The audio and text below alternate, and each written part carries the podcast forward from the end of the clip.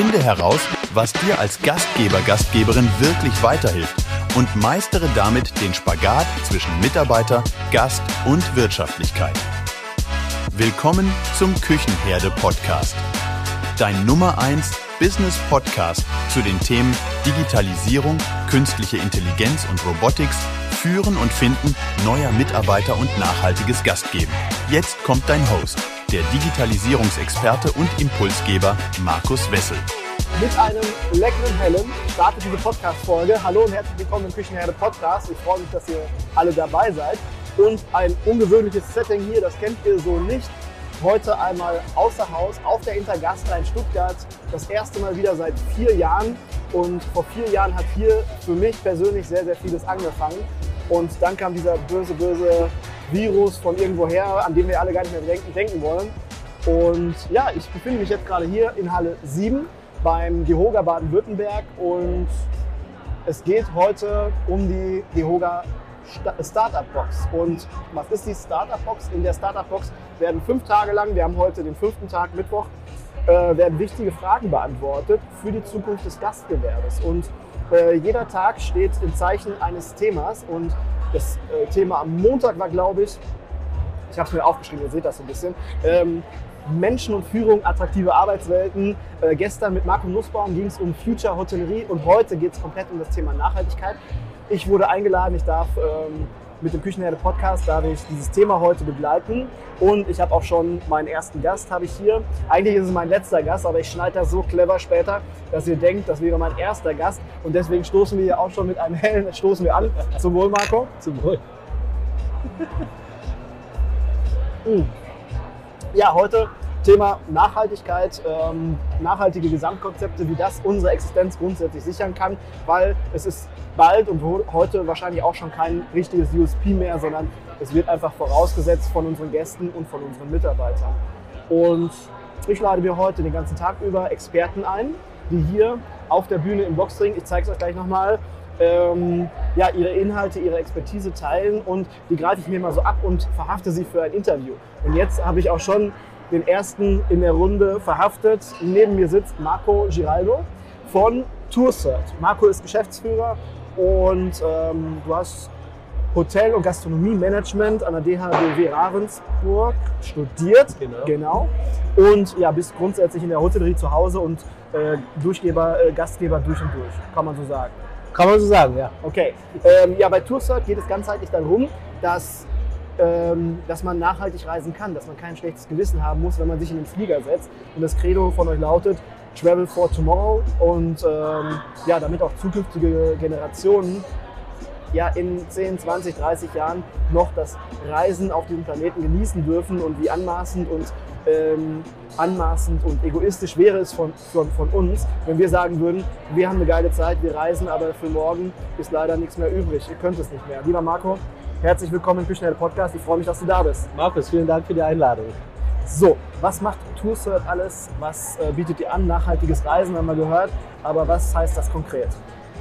Also, ähm, vielen Dank, dass ich über dieses Thema sprechen kann. Ähm, mir geht es vor allem darum, Nachhaltigkeit muss aus der Müsli-Ecke raus. Es darf nicht wahrgenommen werden als eine zusätzliche Bürde.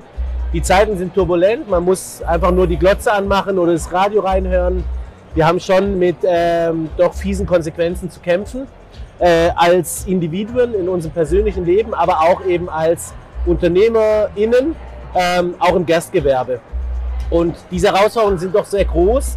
Sie äh, benötigen Expertenwissen, sie benötigen Coaching, Beratung und äh, das bieten wir als Toursert an.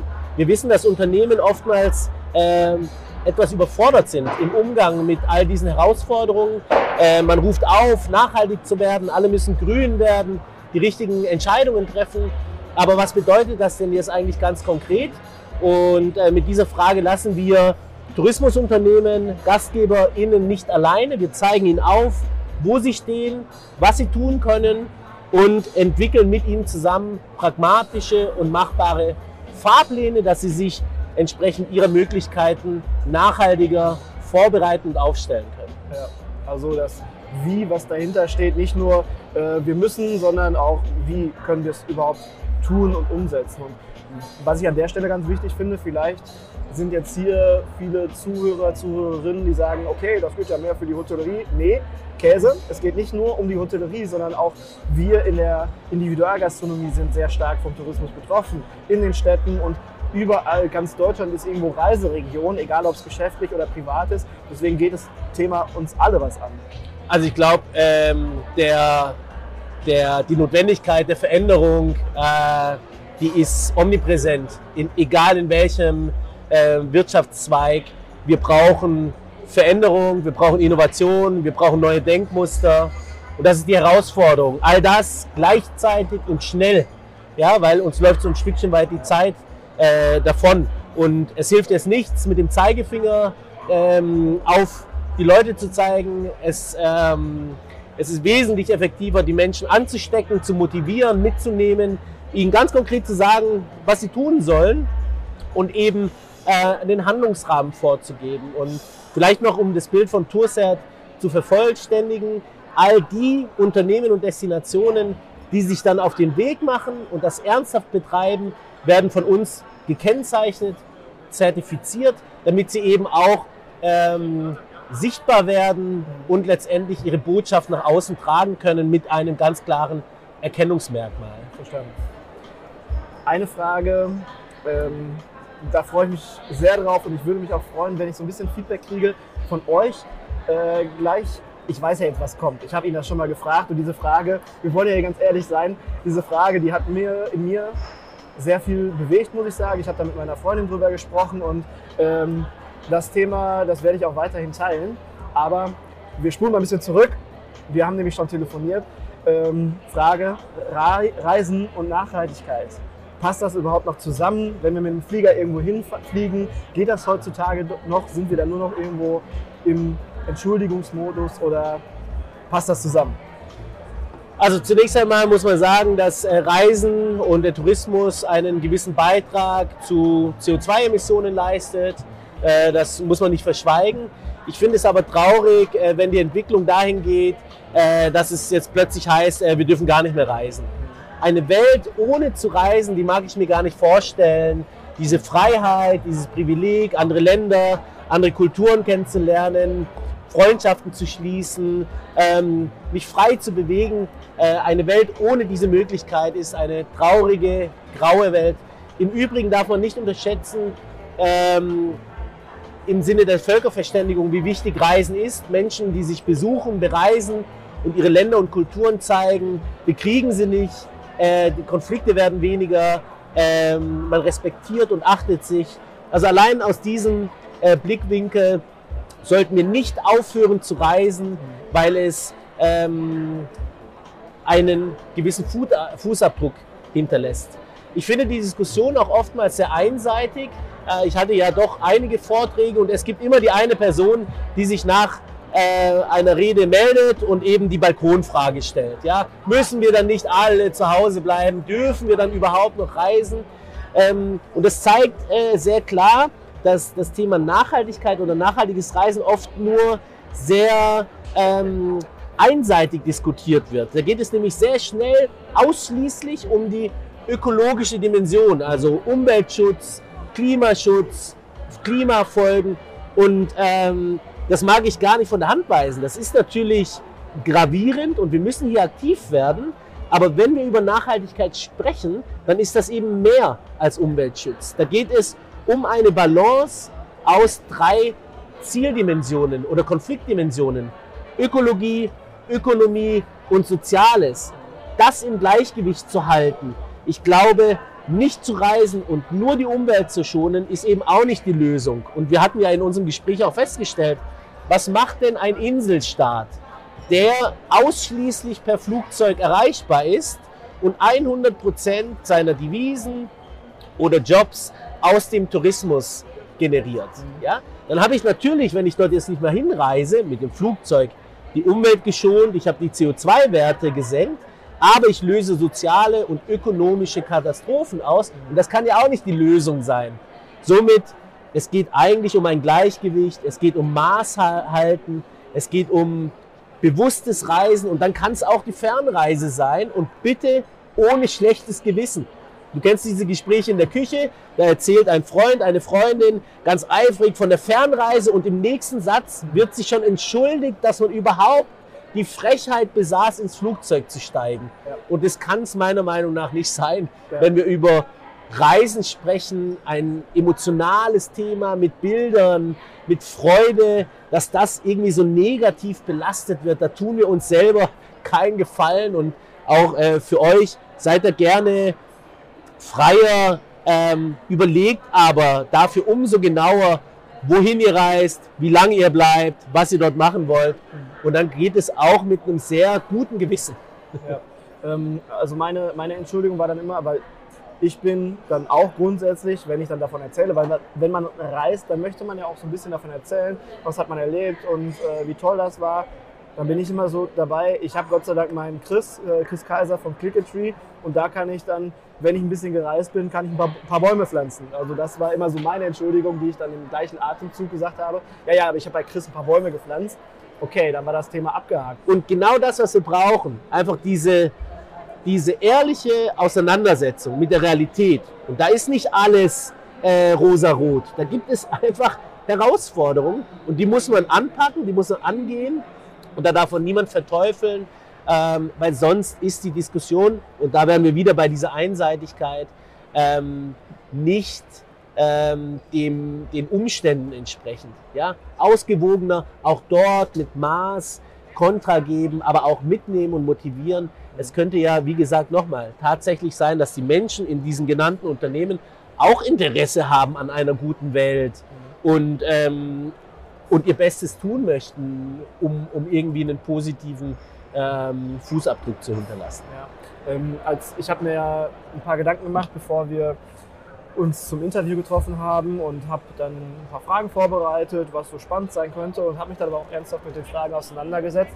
Einmal das, was ich jetzt gerade schon geteilt habe, aber auch, was ich sonst noch tun kann, wenn äh, in meinem eigenen Umfeld, ja, mit dieser sozialen Ächtung, mit der man umgeht, wenn man dann schon direkt im Entschuldigungsmodus ist.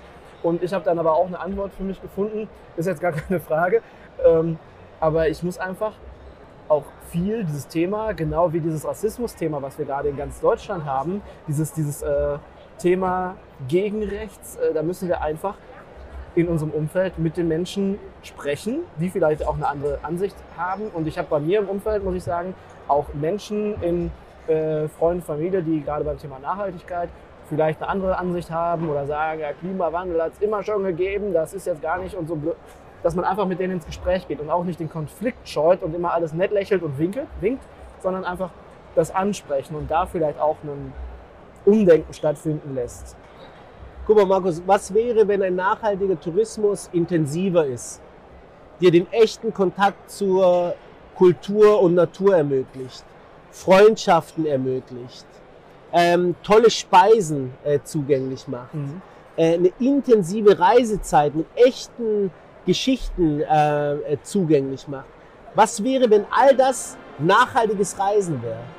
Und da sprechen wir so ein bisschen über, wie wird Nachhaltigkeit übersetzt? Nachhaltig als grün, öko, Verzicht. Oh, ich muss da wahrscheinlich mit dem Pferd durch den Strand reiten. Oder könnte es sein, dass ihr über Qualität, intensive Abenteuer, innovative Angebote, äh, Kontakt mit den Locals, könnte es sein, dass wir darüber reden, ja? Und mal ganz ehrlich, wer will das nicht? ja? Wenn du dein Jahr, ein Jahr oder zwei Jahre oder drei Jahre auf eine spezielle Reise sparst, dann willst du doch kein 0815 Angebot. Du willst eine intensive Zeit.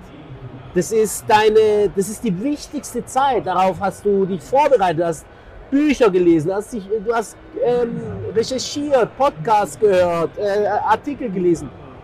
Du kannst doch nicht ernsthaft interessiert sein an irgendeinem glatt gebügelten, austauschbaren Produkt, wo es eigentlich egal ist, wo du bist. Ja? Und wenn wir dahin argumentieren, dann verändern sich auch diese Gespräche auf der Party in der Küche. Dann hast du plötzlich die Leute, die sagen, oh ja, stimmt. Hier geht es ja gar nicht um so eine einge, äh, ähm, angespannte Diskussion um, um die Grünen, ja, sondern hey, hier geht es um, um einen Lebensstil, um Qualität, um richtig coole Abenteuer, zu einem guten Preis, die zu meinem Style passen, für mich, meine Familie, als Paar, whatever. Aber diese Diskussion muss neu geführt werden. Nicht als, oh, jetzt müssen wir natürlich auch noch die CO2-Werte kalkulieren von meinem Flug. Ja, sorry, also wirklich jetzt. Muss, kann man natürlich auch machen, ja. Aber das Ganze dann darauf zu verdichten und zu vereinfachen, auf vielleicht nur die unbequemen Fragen zu sehen. Sorry, da sind wir doch drüber hinweg. Wir können doch auf einem ganz anderen Niveau über Nachhaltigkeit und notwendige Veränderungen sprechen, ohne dass sich da jemand persönlich angegriffen fühlt und dich dann basht, weil du derjenige warst, der über Nachhaltigkeit spricht oder dem das halt wichtig ist. Ne? Ähm, also das, das wünsche ich mir tatsächlich, auch in, in, in den sozialen Netzwerken, eine neue Definition ähm, vielleicht vorzunehmen. Zu sagen, hey, immer dann, wenn wir über Nachhaltigkeit sprechen, sprechen wir eigentlich über Qualität, über Abenteuer, über mega coole Produkte. Darüber wollen wir doch sprechen. Das wünsche ich mir. Und damit schließen wir jetzt ab. Das war toll. Bitte, bitte behalte deine, deine Passion für dieses Thema bei, weil mich hast du damit erreicht, 100% abgeholt. Ähm, hat ein Umdenken bei mir stattgefunden. Ich werde mich nicht mehr entschuldigen, ich werde was tun, ich werde darüber sprechen. Deswegen, Marco, vielen lieben Dank, dass du dir die Zeit genommen hast. Und jetzt trinken wir noch unser Bier aus. Dank, das machen wir. Machen wir aber die Kamera aus. Tschüss, Marco. Ciao. Heute bei mir zu Gast zum Thema Nachhaltigkeit, Vertriebsleiter bei Wellbild, Tobias Brandt. Ähm, ja, Wellbild, wer Wellbild nicht kennt, äh, Unternehmen, welches Gastronomie, Technologie sowohl im Wärme- als auch im äh, Kältebereich anbietet und ja, vermutlich sagen euch die äh, Marken oder die äh, Geräte Mary Chef und Convotherm etwas, damit kann jeder, jeder wahrscheinlich was anfangen. Ähm, und aufmerksam geworden bin ich auf Tobias ähm, ja, durch den Kombidämpfer, durch Con, ähm, Convotherm-Kombidämpfer, weil die arbeiten mit einer künstlichen Intelligenz. Und wie das genau funktioniert und was das alles mit dem Thema Nachhaltigkeit auf sich hat, das erzählt uns Tobias gleich selbst. Herzlich willkommen, lieber Tobias. Ja, Markus, freue mich hier sein zu dürfen. Ähm, ja, Wellbild als Nebensatz noch steht noch für mehr als Converterm und äh, Marychef. Wir haben noch Frymaster, Garland, Lincoln, ganz viele Geräte und bieten heute Konzeptlösungen, was uns ganz wichtig ist und nicht nur Einzelgeräte. Und Nachhaltigkeit ist für uns ein ganz wichtiges Thema und wir fangen eigentlich ganz vorne in der Kette schon an, nämlich bei der Produktion der Geräte und haben bei Comotherm im Standort äh, Egelfing die komplette Produktion CO2-neutral, was sehr wichtig ist. Wir nutzen da ein Blockmasse-Heizkraftwerk und äh, ja, können damit eben die komplette Produktion CO2-neutral gestalten. Geht natürlich auch weiter, dieses Thema, bei den Nutzern. Das heißt, äh, bringt ja nichts, wenn wir tolle Geräte bauen und sie werden nicht richtig genutzt oder die Technik ist nicht richtig nachhaltig und effizient. Und da ist uns sehr wichtig, durch verschiedene ja, Systeme und, und Punkte auch diese Nachhaltigkeit im Betrieb vor Ort zu, zu gewährleisten. Und da haben wir sehr viele Features. Wir haben zum Beispiel ähm, das Thema Smart Climate, also ein geschlossenes System, wo wir auch Energie sparen, wo wir, ja, wie beim Kochen eben beim Topf den Deckel drauf machen, sodass wir nicht den Dampf und die Energie verschwenden. Ja. Ähm, ist uns ganz wichtig. Ähm, in der Anwendung der Geräte führen wir den Mitarbeiter oder den Anwender, die Anwenderin auch äh, über die Prozesse mit KI, also mit einer künstlichen Intelligenz. Wir nennen das ConvoSense, ja. ähm, so dass ja, die Mitarbeiter, Mitarbeiterinnen einfach nur noch Produkte eingeben in den Kombodämpfer und der Convotherm-Kombodämpfer erkennt automatisch, was ist es, auf welchem Einschub ist es, da ist ein Höhensensor dabei mhm. und heizt dann bedarfsgerecht. Heißt, ich habe keine Fehlbedienung mehr vor Ort, ich habe also auch keinen Ausschuss mehr, ich habe jetzt keine Überproduktion, weil ich bedarfsgerecht produzieren kann. Somit habe ich natürlich einen ja, guten CO2-Fußabdruck, ja. weil ich äh, weniger Food Waste habe und natürlich auch äh, die Mitarbeiter nicht mehr groß schulen muss, weil das Gerät im Prinzip selbsterklärend und einfach zu bedienen ist. Ja, ja. Das sind ja jetzt Thema Nachhaltigkeit in verschiedenen Ebenen, weil du hast gerade, was ich ganz wichtig finde und wo sich wahrscheinlich viele wenig Gedanken drüber machen. Wenn ich sage, ich brauche, ich baue jetzt eine Küche oder ich möchte mir ein Gerät anschaffen, äh, wie produziert man das überhaupt oder wo wird das produziert, mit welchen Teilen und wie kümmern sich die Menschen, die das dann produzieren, überhaupt darum, dass man dort auch den CO2-Fußabdruck entweder ausgleicht oder gering hält bei der Produktion solcher Geräte. Also habe ich in der Vergangenheit oder seit wir uns getroffen haben, muss ich gestehen, gar nicht drüber nachgedacht. Und dann geht es natürlich noch weiter beim Thema, wie ist es dann im Betrieb nachhaltig? Einmal, dass die Wärmerückgewinnung mit da ist, dass ich die KI nutze. Spannendes Thema übrigens, da solltet ihr definitiv mal auf die, auf die Seite gehen. Die äh, Convotherm Kombidämpfer, die arbeiten nämlich mit einer Kamera. Äh, die sehen ganz genau, welches Produkt man gerade reingeschoben. Ich finde es mega und äh, freue mich auf das, was da noch alles so in Zukunft kommt. Und da wären wir dann auch schon direkt, Mensch, was für eine Überleitung bei der nächsten Frage. Ähm, wenn du jetzt mal so zehn Jahre in die Zukunft schaust, dir eine Küche anschaust mit den Geräten und ähm, was, was ist da alles nachhaltig oder Ja. wie sieht es aus? Ja, also ich denke, die Küchen werden sich verändern. Einmal wird die KI Einzug halten, wir werden unterstützende Systeme bis hin zur Robotik bekommen. Es gibt ja heute schon äh, Roboter, die, ich sag mal, stupide, wiederkehrende, einfache Tätigkeiten übernehmen. Da muss kein Mensch mehr ran. Das geht auch gar nicht, weil das Personal auch gar nicht da ist. Die Küchen werden natürlich immer kleiner, weil der Platz, den ich heute im Gastraum habe, natürlich der Platz ist, äh, der im Fokus ist und wo ich Geld verdiene. In der Küche eher weniger. Das ist eher eine, eine Kosten, ein Kostenfaktor. Und wenn die Küche kleiner wird, müssen die Geräte immer mehr können, multifunktionaler, flexibler sein. Und ich habe eben diesen, diesen Footprint der Geräte, der auch immer kleiner wird.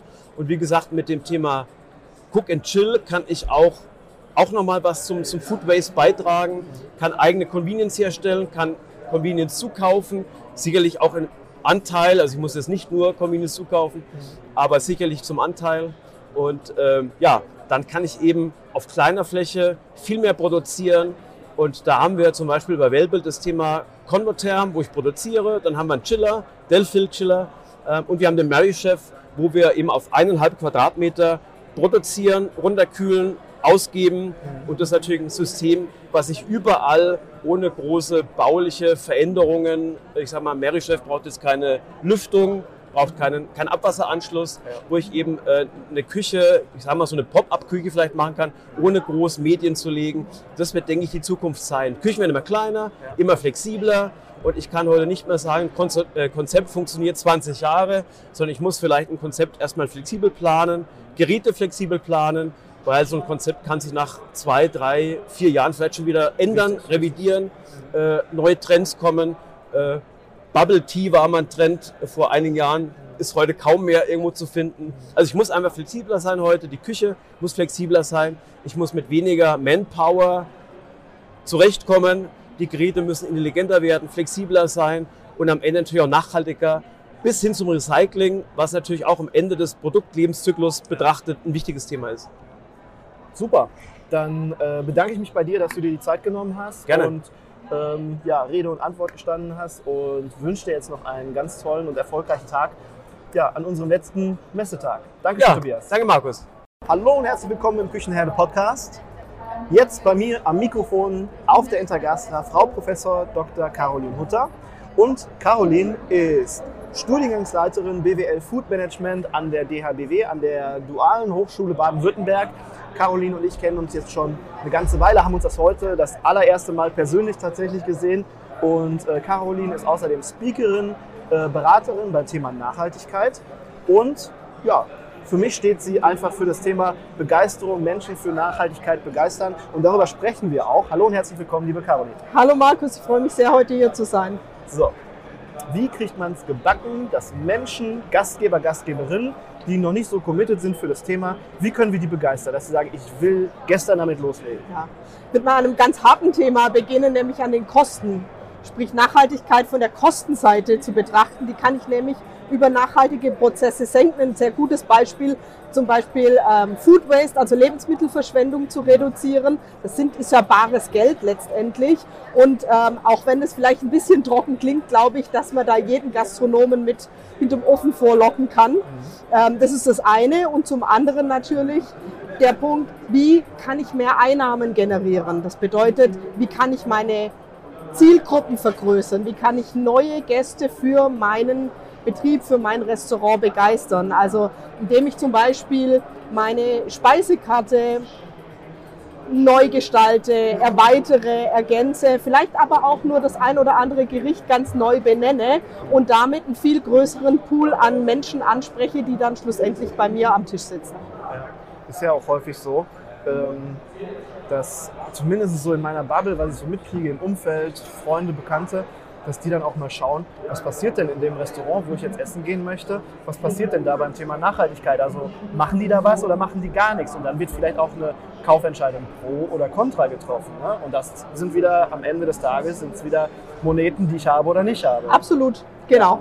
Und du hast gerade gesagt, Thema Food Waste. Ähm, da habe ich jetzt vor kurzem ein tolles Feedback gekriegt von einem Gastronom, der hat jetzt so eine Food Waste Cam eingesetzt. Kennst du die Dinger? Ja, Und ähm, da hast du deine Speisereste in der Tonne ganz normal, die steht auf einer Waage, von oben guckt eine Kamera rein und dann wird per künstliche Intelligenz wird getrackt, was schmeißt du denn da weg? Das Salatblatt oder ist der Teller zu groß, den ich rausgebe? Sind das alles Speisereste vom Teller? Produziere ich zu viel? Ähm, Habe ich zu viel überlagert? Schmeiße es weg oder sind es so Putzverluste? Und der sagte, im ersten Monat hätte er alleine 600 Euro an Food Waste ähm, gespart, beziehungsweise was er nicht weggeschmissen hat. ist gar nicht erst angefallen. Genau. Genau. Und solche Kameras sind natürlich super, weil ich kann die Lebensmittelverschwendung logischerweise nur reduzieren, wenn ich weiß, wo die eigentlich anfällt. Und die erste Hürde ist dann, ich muss, e- ich muss dann natürlich erstmal messen. Ja? Und damit fangen viele schon gar nicht an, weil die Zeit in der Küche, die ist absolut knapp. Ja, und wenn ich mir dann technologische Unterstützung holen kann, ähm, dann fällt diese Hürde erst gar nicht an und ich habe einen Startpunkt, mit dem ich dann beginnen kann. Ja, richtig. Und ähm, da ist die Hürde, finde ich, also wenn ich beim Thema digitale Beratung reingehe, dann, dann starte ich damit eigentlich immer ganz gerne, weil das Commitment, was man liefern muss, als Gastgeber, Gastgeberin oder als Mitarbeiter, Mitarbeiterin, ist, du brauchst nichts anderes machen als vorher. Das greift nicht in deine Prozesse ein. Du musst später einfach nur ein bisschen gucken. Du brauchst Strom und Internet. Genau, und man fängt logischerweise bei den Punkten an, die die Gastronomen ohnehin jeden Tag tun. Ja? Und nicht jetzt mit irgendwelchen großartigen Konzepten, mit denen ich mich vielleicht noch gar nie beschäftigt habe, sondern ich gehe in meine Kernprozesse rein und habe damit schon mal den ersten Schritt Richtung Nachhaltigkeit äh, getan. Ja. Super. Okay, jetzt haben wir den äh, Gastgeber, Gastgeberin abgeholt. Wie begeistern wir jetzt unsere Mitarbeiter, Mitarbeiterinnen dafür? Ein ganz wichtiger Punkt an der Stelle ist Kommunikation. Wie so oft im Leben, ähm, die Mitarbeiterinnen und Mitarbeiter, die sollten verstehen, warum wir das denn jetzt tun. Also die große Frage des Warums beantworten, weil ähm, damit neue Prozesse oder neue Vorgänge im Betrieb ähm, dann auch sinnvoll nachvollziehbar sind. Und wenn wir dieses Warum beantworten können, dann nehmen wir die Leute Schritt für Schritt mit. Ähm, was man an der Stelle auch noch tun kann, ähm, ganz viele Ideen liegen vielleicht in Anführungszeichen auf der Straße. Das heißt, die Mitarbeiterinnen und Mitarbeiter haben selber Ideen für mehr Nachhaltigkeit im, im jeweiligen Betrieb, ja, die einfach mal zu fragen. Ja. Ist dir vielleicht schon mal was aufgefallen? Kennst du aus einem bisherigen Betrieb, in dem du angestellt warst, ähm, Maßnahmen für Nachhaltigkeit, sodass wir einen viel breiteren Ideenpool für Nachhaltigkeit damit erschließen können. Ja, und die meist, meistens ist es so, das war auf jeden Fall in der Zeit, wo ich Küchenleiter, Betriebsleiter war, die besten Ideen, die kamen tatsächlich von meinen Mitarbeitern.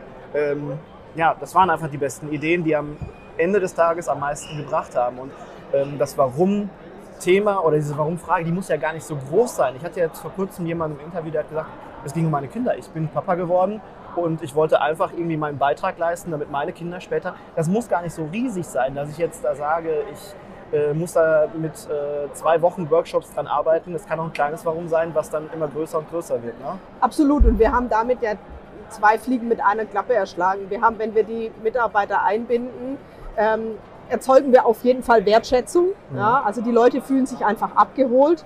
Und andererseits, wie du gerade sagst, so dieser, dieses Gefühl zu was Größerem beizutragen. Das klingt jetzt vielleicht so ein bisschen pathetisch, aber auch zu sagen, okay, Thema ist allgegenwärtig. Man fragt sich vielleicht täglich oder ab und an, was kann ich denn für einen Beitrag leisten? Fühlt sich relativ klein in Anbetracht der Herausforderungen, die wir haben. Wenn man dann aber merkt, okay, in meiner täglichen Arbeit habe ich auch einen persönlichen Hebel, ähm, dann glaube ich, dass das sehr motivationsstiftend sein kann. Und das wiederum, wir haben ja in der Gastronomie ein riesiges Problem mit dem Fachkräftemangel, ähm, kann unter Umständen auch dazu führen, dass ich einfach mich viel zugehöriger zu meinem Betrieb fühle und dann eben nicht sofort weg bin, wenn es mal schwierig wird. Genau. Thema Bindung wichtig, aber dann auch die Leute, ähm, gerade bei, bei vielen Jüngeren habe ich das festgestellt und ich weiß das bei mir aus der Handballmannschaft, da sind die Leute äh, teilweise 18, 19, 20, Mitte 20 und wenn die sich irgendwo bewerben, die gucken ja nach. Die gucken Betrieb A, Betrieb B, Unternehmen A, B, ähm, ich informiere mich genau, nicht nur auf der Webseite, nicht nur in der Stellenanzeige und schicke eine Werbung, sondern ich gucke mir die Social-Media-Kanäle an, ich gucke mir alles, was irgendwo so im Internet so kursiert und da erkenne ich ganz genau, kümmern die sich um das Thema oder kümmern die sich nicht. Gehe ich zu A oder gehe ich zu B? Ja, absolut. Also da kommen jetzt natürlich auch Generationen in die Berufe, die ganz anders mit diesen ökologischen, sozialen Themen aufgewachsen sind. Das ist Teil des Bildungsplans in Schulen ja, und äh, die, ähm, ja, die, wie formuliere ich es denn, die, die einerseits die Begeisterung und andererseits aber auch die Sensibilität für das Thema ist auf jeden Fall da. Und es ist definitiv so, dass neben ähm, so die Hard Facts wie Bezahlung, wie viel Urlaub habe ich, wie ist hier die vielleicht Work-Life-Balance, was wird mir sonst noch so geboten, da rückt eben Nachhaltigkeit. Ähm, oder wir müssten eigentlich im übertragenen Sinne sagen, die Verantwortung von Betrieben für Umwelt und Gesellschaft genauso in das ähm, Kriterienspektrum junger Leute, wenn es dann um die Entscheidung für einen Arbeitgeber oder eben gegen einen geht. Ja? Das heißt, es wird auch zu einem Wettbewerbsfaktor. Ja. Und jetzt, jetzt zur wichtigsten Frage, weil äh, das ist der Rattenschwanz, der einfach weitergehen muss, weil wir müssen am Ende des Tages, so sehe ich das, unsere Gäste, die auch gleichzeitig Endkonsumenten sind, die bei Rewe und Co. einkaufen gehen, die müssen wir sensibilisieren und die müssen wir auch begeistern. Wie schaffen wir es, dass wir mit uns, mit unseren Mitarbeiterinnen, unsere Gäste begeistern? Ja. Also zentraler Dreh- und Angelpunkt ist hier natürlich die Speisekarte, also welche Gerichte habe ich im Angebot, ähm, weil das ist der Kontaktpunkt zum Gast. Ja? Was in den Küchen oder in den Prozessen dahinter alles stattfindet, das ist dann nur so die Kirsche auf der Torte, die man dann zu einem späteren Zeitpunkt kommunizieren kann. Aber Dreh- und Angelpunkt ist natürlich das Essen.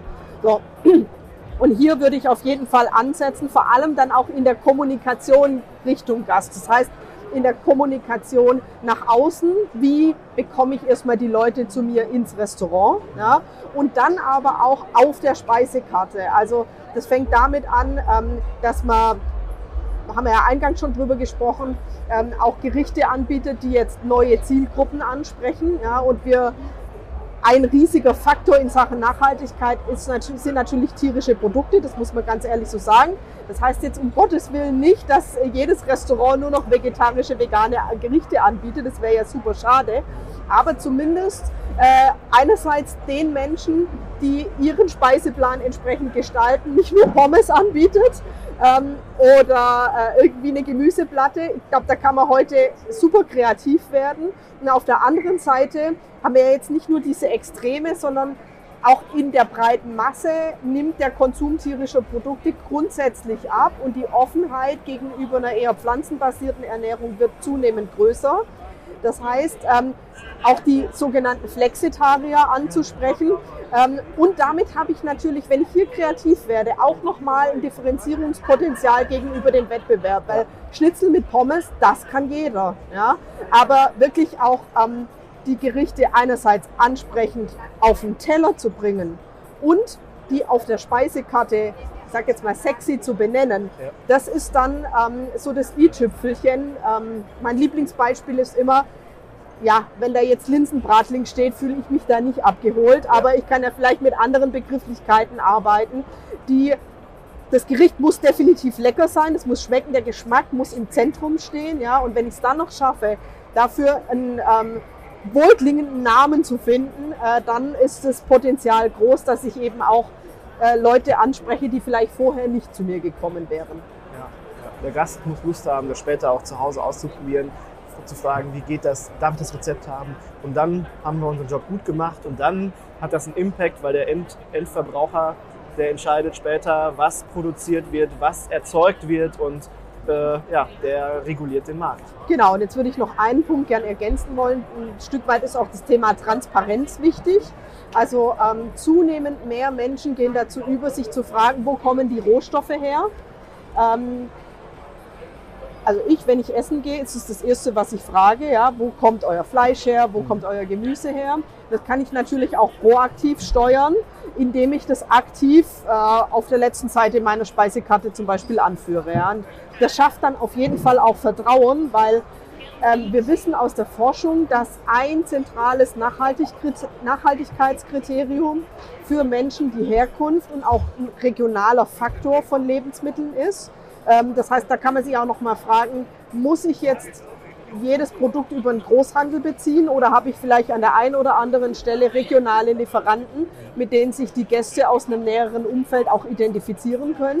Ich glaube, das ist insbesondere auch in ländlichen Gebieten ähm, ein ganz wichtiger Faktor, wo ohnehin die Produkte ja auch äh, lieferbar und in der Nähe verfügbar sind. Ja? Und wenn ich das dann schaffe, über meine Speisekarte zu transportieren, ähm, dann erfülle ich diesen Vertrauensfaktor und dann glaube ich, ist die Chance groß, dass man eben mit Nachhaltigkeit diese drei Punkte, die wir jetzt diskutiert haben, also Küchenprozesse, Mitarbeiterinnen, Mitarbeiter, Gäste sehr gut bespielen kann. Ich bin begeistert. Also lass uns das so tun. Ich finde das großartig. Vielen lieben Dank für, für deine Zeit und für deine Worte. Und jetzt wünsche ich dir einen tollen letzten Messetag und freue mich, wenn wir uns später dann vorm im Boxring sehen. Super, ganz herzlichen Dank dir. Dankeschön. Euch erwartet in diesem Jahr wieder eine neue Herausforderung in Form der Mehrwertsteueranpassung. Dieser gilt es betriebswirtschaftlich entgegenzuwirken. Durch verschiedene digitale Lösungen oder Prozesse kann sich jeder Gastgeber oder Gastgeberin einige tausend Euro im Jahr sparen. Lernt die neuesten Lösungen und Anbieter auf der Internorga kennen. Begleitet Markus auf seiner digitalen Trendtour auf der Internorga in Hamburg. Das Eintrittsticket zur Internorga ist inklusive und die Teilnehmerzahl begrenzt. Den Link zur Tour findet ihr in den Show Notes auf der Küchenherde Website oder unter küchenherde.com alle Minus-Links. Und jetzt geht es weiter mit dem Podcast. Bei mir zu Gast ein für mich ganz besonderer Gast und wir haben vor etwa mehr, ein bisschen mehr als vier Jahren, nee, ganz genau. Drei Jahre, also September 20? Genau, September 20, wo wir so ein bisschen wieder durften, ähm, haben wir schon mal zusammen eine Live-Aufnahme gemacht. Das war damals beim HGK Future Day in Ahaus bei Turbit. Und äh, das war auch eine großartige Live-Folge. Ich habe, glaube ich, zwei Tage habe ich dran geschnitten. Das war sehr, sehr viel Arbeit. Und ja, das war vor Ort und heute wieder vor Ort auf der Intergastra. Und ja, bei mir zu Gast Jan Sowalski von HGK. Und äh, Jan ist Projektleiter und äh, Projektleiter Marketing und du bist Nachhaltigkeitsbeauftragter und Nachhaltigkeitsmanager bei euch, richtig? Richtig, genau. Cool. Äh, das wusste ich nämlich zum Beispiel nicht.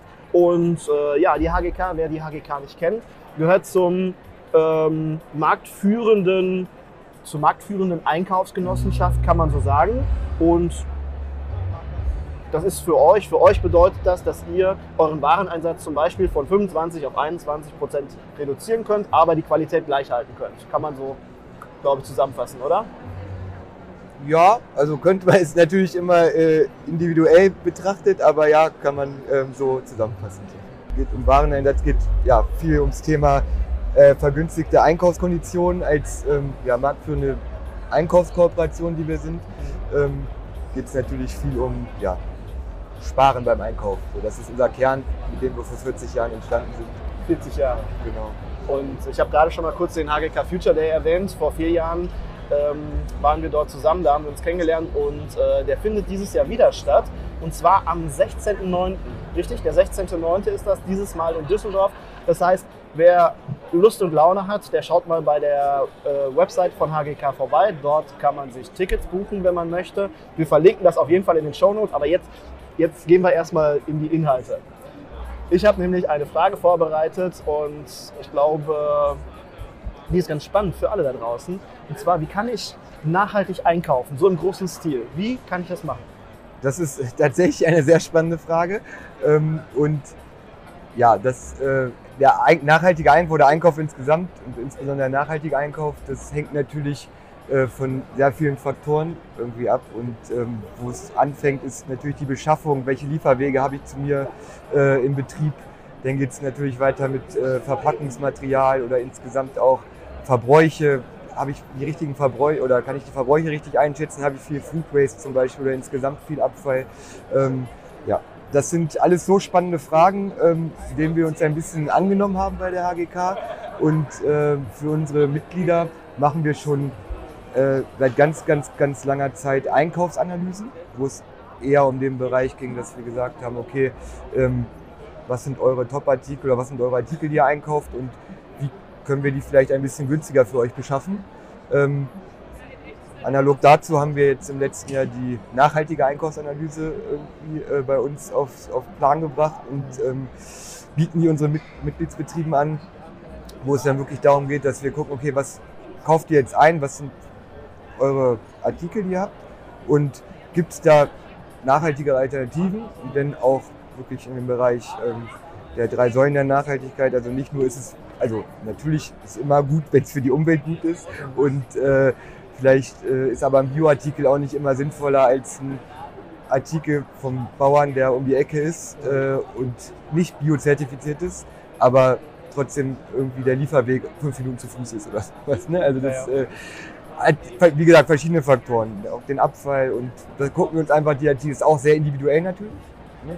Aber wir gucken uns quasi die Artikel an und gucken, wie könnt ihr die günst oder nachhaltiger beschaffen. Im besten Fall auch gleich, mindestens gleichpreisig. Ähm, wir gehen im Nachhinein noch in Verhandlungen mit e- eventuellen nachhaltigeren Lieferpartnern, ähm, weil das natürlich auch eine Säule ist der äh, Nachhaltigkeit, dass äh, wenn ich jetzt einen Artikel habe, der vielleicht nachhaltiger ist, aber das Zehnfache kostet, ist es für meinen Betrieb auch nicht unbedingt nachhaltig. Ja. Also, das, ähm, genau, also wie gesagt, es hat, umreißt sehr viele äh, Faktoren.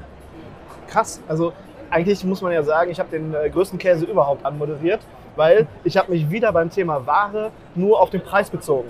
Ja, das ist ja das alles, was wir so in den Köpfen haben. Hey, ich muss das reduzieren, ich will meine Qualität aber gleich halten. Ist ja auch alles cool. Aber dass man da wirklich ähm, die drei Säulen auch betracht, betrachtet, dass man nicht nur wirklich äh, ökonomisch, ökologisch, sondern auch die soziale Nachhaltigkeit betrachtet, ähm, mega wichtig. Und das ist ja dann auch nochmal ein mega Argument für euch, weil ich wüsste jetzt nicht, dass das nochmal jemand anderes so trackt und äh, nachhält, äh, dass diese Produkte äh, dann auch dementsprechend bewertet werden. Eine Frage habe ich noch. Ja. Sind ja alles Impuls- und Kurzinterviews. Ähm, aber ihr bietet ja auch an, wenn jetzt Gastgeber, Gastgeberinnen sagen, okay, ich weiß, ich habe es jetzt verstanden, ich muss mit dem Thema jetzt loslegen, ich habe aber keine Ahnung, wie ich das mache. Habt ihr auch die Möglichkeit, da bei den ersten Schritten zu unterstützen und nehmt die Leute mit an die Hand und äh, ja, supportet da einfach. Wie funktioniert das, wenn ich mich bei euch melde und sage, Hilfe? Also im besten Fall meldest du dich bei uns und äh, sagst, ich brauche Hilfe. Ähm, das ist tatsächlich ähm, leider immer noch, äh, glaube, es haben noch nicht alle oder sind noch nicht alle so weit, dass sie sich von alleine melden, aber äh, wir haben uns auf die Fahnen geschrieben, dass wir ähm, ja, wirklich eine Starthilfe sein wollen. Da haben wir verschiedene Produkte auch im Angebot. Zum einen haben wir so ein First Moves Canvas erstellt. Das kennt man eigentlich eher aus so einem Startup-Bereich oder Unternehmensgründung, wo auf dem, sag ich mal, DIN A3-Blatt visualisiert wird, okay, was sind die ersten Schritte bei der Unternehmensgründung und das haben wir ein bisschen umgemünzt auf den Bereich Nachhaltigkeit. Da sind dann neun Fragen drauf, die man sich selber beantwortet, die man in einem Team beantwortet. Also unter anderem ist Teamarbeit natürlich im Bereich Nachhaltigkeit super wichtig und auch im Betrieb und ist eine Frage auch oder eine Aufgabe des Canvas sozusagen, dass man ein Nachhaltigkeitsteam entwickelt oder wer könnte da sein. Am besten Fall sehr divers durch, durchs Unternehmen, also in vielen Abteilungen, dass man überall seine äh, Sprachrohre hat. Ähm, parallel dazu haben wir eine, eine Website aufgebaut, auf der ja, Hilfen zum Ausfüllen dieses Canvas sind, aber auch ganz viele weitere Informationen zu den äh, SDGs, also Sustainable Development Goals, zu ähm, ja, Tipps und Tricks. Da haben wir äh, Webinare, die wir anbieten im Bereich Einstieg in die Nachhaltigkeit und Nachhaltigkeit insgesamt. Ähm, denn bieten wir unseren Mitgliedern auch Workshops an. Also wir kommen auch auf Wunsch zu den Mitgliedern in den Betrieb und machen mit dem Besitzer oder auch mit dem äh, Team insgesamt einen Workshop, also am besten so viele wie möglich natürlich, weil wir ja auch also aufklären oder Wissen vermitteln, sensibilisieren. Das sind so die Themen, die wir uns auf die Fahne geschrieben haben, dass wir ähm, ja, so einen Stups in Richtung Nachhaltig geben, Nachhaltigkeit geben. Finde ich super, ähm, weil manchmal brauchst du nur Impulse und ein, zwei, drei Impulse und dann irgendwann fängt das dann äh, wie so ein Zahnrad oder wie so eine Mühle an zu laufen und, äh, oder wie so eine Eisenbahn und dann äh, geht es immer schneller und schneller voran, wenn man die ersten Schritte gegangen ist. Manchmal braucht man da wirklich nur ein paar kurze Impulse und dann geht die Reise los. Und was ich gerade noch bei der Anmoderation vergessen habe, die HGK ist seit 2024, seit diesem Jahr, äh, offizieller Partner der Küchenherde. Da freue ich mich sehr drüber, bin sehr dankbar, freue mich, dass wir das ganze Jahr zusammen was machen werden. Und ja, lieber Jan, danke für deine Zeit, für das Interview und jetzt würde ich sagen, viel Spaß beim letzten Messetag, viel Erfolg noch und Dankeschön. Ja, Markus, nicht nur du freust dich, wir freuen uns natürlich auch, so ein äh, ja, super Partner an der Seite zu haben und äh, auf ein tolles Jahr. Und äh, wir werden uns ja öfter hören wahrscheinlich. Attacke. Hallo und herzlich willkommen im Küchenherde Podcast. Jetzt bei mir zu Gast. Ich habe verhaftet Estella Schweizer. Estella ist Klimaköchin, Unternehmerin, Speakerin, Kochbuchautorin. Ihr aktuelles Buch heißt, ich muss es äh, nachschauen, ihr aktuelles Buch heißt Kochen für die Zukunft. Und ja, Estella und ich, wir sprechen jetzt über das Thema, Thema äh, Nachhaltigkeit in Bezug auf Ernährung und in Bezug aufs Kochen. Wie kann ich nachhaltig mich ernähren und kochen? Und äh, dein Credo lautet, korrigiere mich, wenn ich das falsch sage, dein Credo lautet, let's eat the world better. Ganz Korrekt? genau, ja. Herzlich willkommen im Küchenherde Podcast. Ja, schön, dass ich hier sein darf, Markus, heute auf der Dehoga. genau, mein Credo lautet, let's eat the world better. Oder, oder auch, was wir essen, verändert die Welt und uns. Mit der Gabel können wir das Klima retten. Ungefähr so, genau. So sieht's aus. Ja. Okay, äh, direkt die Masterfrage vorweg. Man muss ja immer mit der spannendsten Frage starten. Ähm, wie ist die Zukunft? Wo entwickeln wir uns so hin? Ähm, darauf kann man verschiedenste An äh, Antworten geben, denke ich. Aber aus meiner Perspektive äh, ist ganz klar ersichtlich, dass wir uns kulinarisch Richtung Planetary Health Diet entwickeln werden. Ich gehe davon aus, dass sich die Informationslage in der Gesellschaft immer mehr verdichtet und die Menschen einfach besser darüber Bescheid wissen, welche Auswirkungen ihr persönliches Essverhalten aufs Klima und auch auf die eigene Gesundheit hat. Und eine Planetary Health Diet wäre quasi eine Ernährungsform, die es uns ermöglicht, wesentlich gesünder alt zu werden und gleichzeitig die Gesundheit des Planeten Erde erhält. Ja. Okay, ist klar. Können wir einen Haken dran machen, jetzt haben wir eigentlich schon Feierabend. ähm, aber wie gehen wir den Weg denn? Meine, meine Vermutung ist ja, dass ich das Thema, also Fleisch ist ein ganz großes Thema. Wir müssen Ja. weniger essen und wir müssen Fleisch essen, was halt nicht aus der Massentierhaltung und so weiter und so fort. Wissen wir alle, weil das macht unseren Planeten kaputt. Und das, da kann unser Planet uns so auf lange Sicht gar nicht mehr so ernähren. Aber meine, meine Idee war, da hatte ich mich mal mit einem Koch drüber unterhalten und habe gesagt, okay, der erste Schritt, der erste Schritt könnten vielleicht Fleischersatzprodukte sein, dass man sich äh, Alternativprodukte raussucht, die ähm, vielleicht so als Brücke dienen, dass man nicht direkt auf, äh, ich sag's mal jetzt ganz blöd, Körner oder Hülsenfrüchte oder auf die ganzen Sachen, wo man vielleicht sagt und noch so weit entfernt ist von, dass man erstmal sagt, sowas könnte die Brücke sein. Was sagst du dazu? Das ist die Brücke sicherlich, um viele Menschen abzuholen, die heute in ihrer Ernährung morgens, mittags, abends tierische Produkte eingeschlossen haben und gar keine Ahnung hätten, was sie sonst essen sollten. Wenn wir uns auf die Gesundheit der Menschen beziehen, ist es schon so, dass wir wieder eine natürlichere Art der Ernährung brauchen. Also Getreide, Hülsenfrüchte, Gemüse, Salate, Kräuter, Obst, Samen, Saaten sind alles Zutaten, die im naturbelassenen Zustand, von ernährungsphysiologisch von unserem Körper eins zu eins verstanden werden können. Das heißt, wir essen sowas und unser Körper versteht, ganz einfach gesprochen, aha, verdau ich so und so, mache ich das und das draus, abgehakt. Wenn die Nahrung aus zu vielen Lebensmitteln zusammengesetzt die hochver ist, die hochverarbeitet sind, und da gehören Fleisch- und Milch- und Käseersatzprodukte dazu, da gehören aber auch verarbeitete tierische Produkte inzwischen dazu. Da gehören alle hochverarbeiteten Frühstückszerealien, Energy Bars, Protein Drinks, ähm, Ready-to-Eat-Meals, Tiefkühlgerichte und so weiter dazu. Wenn wir uns von diesen hochverarbeiteten Lebensmitteln ernähren, mit den ellenlangen Zutatenlisten und so weiter, steht unser Körper quasi vor einem Rätsel, was ist das genau, wie verdaue ich das, was mache ich damit? Und das führt dazu, dass die Gesellschaft auf der einen Seite immer kränker wird und auf der anderen Seite führt es auch dazu, dass die Gesellschaft immer dicker wird. Weil der Körper, wenn er nicht weiß, was er mit diesen vielen Zusatzstoffen, mit diesen Lebensmitteln machen soll, dann bringt er sie einfach auf die körpereigene Mülldeponie. Und die körpereigene Mülldeponie ist das Fettgewebe. Da kann unser Körper Dinge ablagern, die er einfach nicht verdauen kann und die, die schaden uns dann erstmal nicht mehr. Im Running System könnte man sagen. Sie schaden uns natürlich auf die Dauer gesehen schon. Und dazu gibt es eine ganz spannende Zahl. Ähm, 50 Prozent der Deutschen sind übergewichtig. Das ist im Grunde jeder zweite Mensch. du auch? Ich auch. Ich Jeder zweite so eine Mensch. Auswertung, man kriegt ganz böse und dann da gibt es so eine gelbe Linie, eine grüne Linie und eine rote Linie. Ja. Und ich bin echt in der roten Linie. Ja, und es betrifft so viele unter uns. Und das Gruselige ist dieses, dieses Übergewicht. Also nicht erst die Adipositas, schon, sondern schon alleine das Übergewicht erhöht äh, die Wahrscheinlichkeit, an einer lebensbedingten Krankheit zu sterben, wie Herzinfarkt, Schlaganfall, Arteriosklerose, Diabetes oder Krebs, um über 30 Prozent. Und was ich versuche, den Gastronominnen in meiner Arbeit an die Hand zu legen, ähm, ist das Empowerment. Ihr könnt eure Gäste davor bewahren. Wenn Gastronominnen das verstehen, diese, diese enorme Macht, die sie haben, kulinarische Trends zu setzen ähm, und so zu kochen, dass es für den menschlichen Körper gesund ist, können sie eben das Essverhalten der Gäste mitbestimmen und in eine neue Richtung lenken. Ja. Und die Gastronomie ist in der Hinsicht einflussreicher als die Medizin. Die Medizin wird das nicht schaffen, weil unser, wir ticken als Genussmenschen. Wir wollen Emotionen. Geschmacksmomente erleben, wir wollen Emotionen, wir wollen Freude dabei.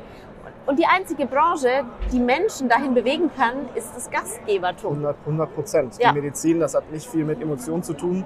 Ähm, und, und Genau, wie die begeistern Medizin wir macht Leute? nur Angst. Genau, Weil genau. wenn, wenn dir ein Doktor erklärt, so und so sieht's aus und sie, das ist so, oh Gott, und auch in Angst können wir nicht handlungsfähig werden, aber in Freude schon. Ja. Und deswegen sehe ich die Gastronomie als die Branche, die diese Veränderung als allererstes vorantreiben kann. Ja, du bringst jetzt da nochmal ein ganz wichtiges, interessantes Thema mit, mit bei, das Thema Gesundheit, was ich ehrlich gesagt so ein bisschen nebenbei betrachte, weil ich sage ja auch Fleischersatzprodukte und so weiter als Brücke dienen, die aber gar nicht so cool für uns sind. Aber für, für alle, die jetzt da draußen zuhören, hört euch doch mal ein richtig tolles Lied an, wo ihr voll abgeht, wo ihr durch die Wohn- Wohnung hüpft und so weiter. Das sind Emotionen, das begeistert euch. Und genau das müssen wir rüber switchen in unsere Gastronomien, dass wir mit dem Essen genauso eine Begeisterung schaffen, dass wir nicht nur mit dem Essen an sich, sondern auch an dem Abend mit dem Rahmenprogramm, dass meine Mitarbeiter und Mitarbeiterinnen, dass die halt genau diese Emotionen beim Gast hervorrufen und äh, dann das Essen dann auch so begeistert wahrgenommen wird und mit nach Hause. Und die kaufen später dann auch ein. Genau. Und ich glaube, dass es da gar nicht so wichtig ist, Entertainment zu schaffen, sondern eine Wohlfühlatmosphäre. Also wirklich dieses Gefühl, ähm, ihr seid hier willkommen, entspannt euch und diese pflanzliche Küche eben als Empfehlung des Hauses, als etwas zu präsentieren, auf das der anbietende Betrieb, die Küche, der Küchenchef, das Küchenteam stolz ist. Das verändert die Wahrnehmung der Menschen ungemein und ja, beeinflusst sie eben in eine positive Richtung. Und nochmal ganz kurz zurück zum Thema Fleischersatzprodukte. Es gibt da total verschiedene Produkte auf dem Markt. Es gibt welche mit sehr, sehr langen Zutatenlisten, es gibt welche mit kurzen Zutatenlisten. Ähm, es gibt Beispiele, da wird tatsächlich nur Erbsenprotein, Erbsenfaser, Wasser und Rapsöl, ein bisschen Salz im Naturprodukt verwendet. Wenn dann eine Marinade schon mit dabei ist, dann kommen natürlich noch ein paar Zutaten hinzu. Aber die Basic-Produkte sind sehr, sehr clean. Und wir haben auf der anderen Seite auch HerstellerInnen, die eben Basic-Produkte haben, die relativ viele Zusatzstoffe haben und auch biochemische Verbindungen. Und von denen rate ich nicht komplett ab, wenn man sowas mal essen möchte. Beyond Meat zum Beispiel. Ähm, es ist wunderbar, das kann man mal verkraften. Aber man sollte solche Dinge nicht täglich in die Ernährung implizieren. Ja. Genauso wie wir eben nicht täglich tierische Produkte essen sollten. Ähm, ich habe gleich noch eine Frage, da habe ich nicht vergessen, zu deinem äh, neuen Kochbuch. Ja. Aber erstmal noch die Frage, und das finde ich richtig spannend. Erstens, könnten wir uns von jetzt auf gleich, von einem Tag auf den anderen, könnten wir uns verändern, dass wir uns ab dem Zeitpunkt morgen komplett anders ernähren? Und was, wenn ja, was würde das bedeuten? Wie würde die ganze Welt dann aussehen? Ja, jede einzelne von uns schon. Also jede einzelne Person könnte von heute auf morgen andere Entscheidungen treffen. Nur wir haben die freie Wahl im Supermarkt, beim Einkaufen, in jedem Restaurant. Ähm, wenn das die ganze Welt machen würde, also wenn die ganze westliche Welt von heute auf morgen ähm, weitgehend plant-based essen würde und nur noch einmal die Woche ein Ei und einmal die Woche ein Stück Fleisch, ähm, dann hätten wir natürlich erstmal auf, dem, auf der Angebotsseite für pflanzliche Produkte möglicherweise ziemlich schnell einen Engpass und auf der Angebotsseite von tierischen Produkten eine extreme Überproduktion.